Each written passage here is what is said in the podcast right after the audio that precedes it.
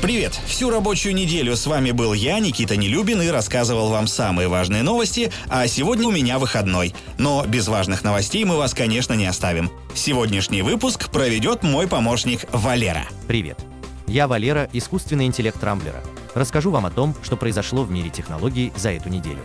В этом выпуске расскажу о неудаляемых российских приложениях, скором росте цен на электронику в России, сокрытии дизлайков на YouTube, вине побывавшем в космосе и гендерно-нейтральном голосовом ассистенте. Samsung перегнул палку с патриотизмом. 31 марта, ровно за сутки до начала действия закона о предустановке российских приложений на смартфоны, компания Samsung внезапно разослала на некоторые смартфоны обновления, которое добавило на устройство пользователей новые программы. Так, во исполнение закона на смартфонах появились приложения из утвержденного правительством списка, но тут же обнаружились некоторые странные особенности. Например, обновление прилетело не только российским, но и белорусским пользователям, которые не имеют никакого отношения к нашим законам и нормам. Кроме того, некоторые из новых программ было невозможно удалить. Таким образом, три приложения с сервисами Яндекса оказались намертво вшиты в смартфоны пользователей, хотя закон не предусматривает запрета на удаление. Samsung поспешил принести извинения, объяснив, что обновление предназначалось только для новых смартфонов, активированных начиная с 1 апреля, но по ошибке было распространено на давно работающие устройства. А запрет на удаление был вызван опасениями о возможном нарушении законодательства, так как четких инструкций и правоприменительного опыта пока не выработано. Также от этого конфуза поспешил откреститься сам Яндекс, в тот же день заявивший, что компания не просила делать свои приложения неудаляемыми, и более того, осуждает такой шаг. Представители Яндекса связались с брендами, чьи смартфоны официально импортируются в Россию, и попросили не делать их приложения неудаляемыми в рамках соблюдения закона о российском софте. Цены на полупроводники растут, и это надолго. 1 апреля выросла официальная розничная цена на игровую консоль Sony PlayStation 5 в России. К сожалению, это не странная первоапрельская шутка, а грустная правда. Цены на версии с дисковым приводом и без выросли на 3000 рублей. Теперь консоли стоят 41 тысячу за версию без привода и 50 тысяч за полноценную PlayStation 5.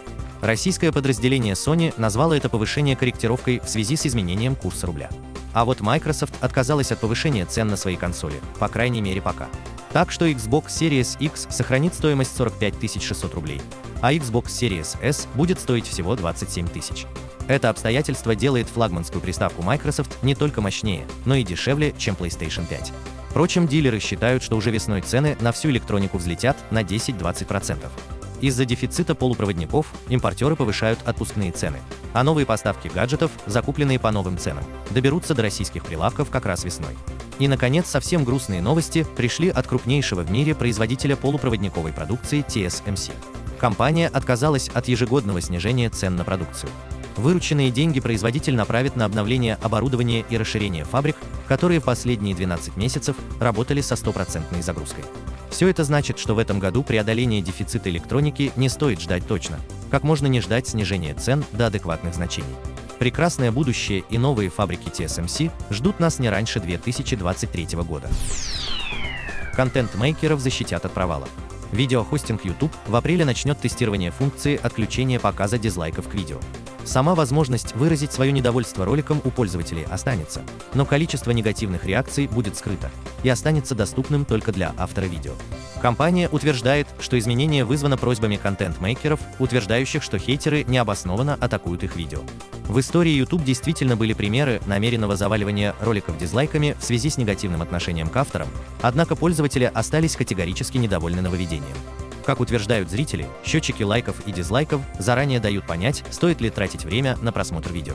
Если негативных реакций значительно больше, чем положительных, скорее всего содержимое видео не соответствует его названию и описанию. В свою очередь Facebook также собирается добавить возможность отключения комментариев к записям. Пользователи Facebook приняли планы компании в штыки, так как запрет на комментирование исключает дискуссии и альтернативные мнения, что дает популярным блогерам возможность манипулировать информационным полем. Но есть и хорошие новости. Facebook добавил возможность создать список избранных друзей, чьи публикации будут показываться в ленте с наивысшим приоритетом. Эта фишка поможет тем, кто имеет в своем профиле сотни и даже тысячи друзей. Красное вдвойне вкусней, если пьешь на МКС. Французский институт вина и виноделия в Бордо подвел итоги эксперимента с космическим вином. В 2019 году на борт Международной космической станции был отправлен ящик элитного красного вина урожая 2000 года. К сожалению, космонавтов вино не полагалось пить.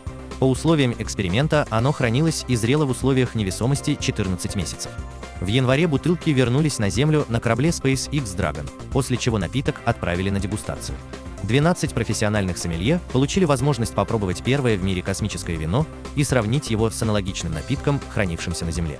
Оказалось, что дозревая в космосе, вино стало более мягким, аромат приобрел цветочные оттенки, и по ощущениям было похоже, будто дозревание длилось не 14 месяцев, а 2-3 года.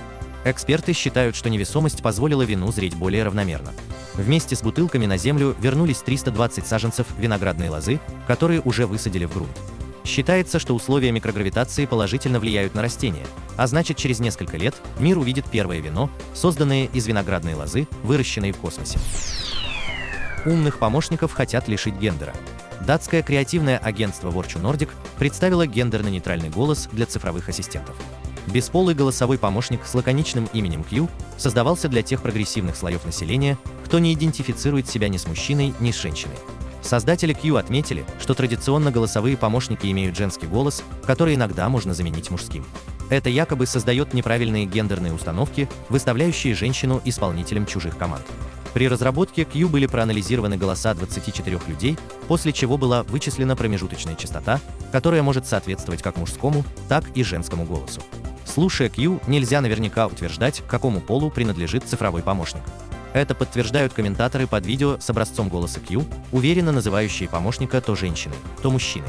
Разработка Vorchu Nordic изначально не имела заказчика, а потому вряд ли Q станет штатным голосом для какого-либо помощника на смартфонах.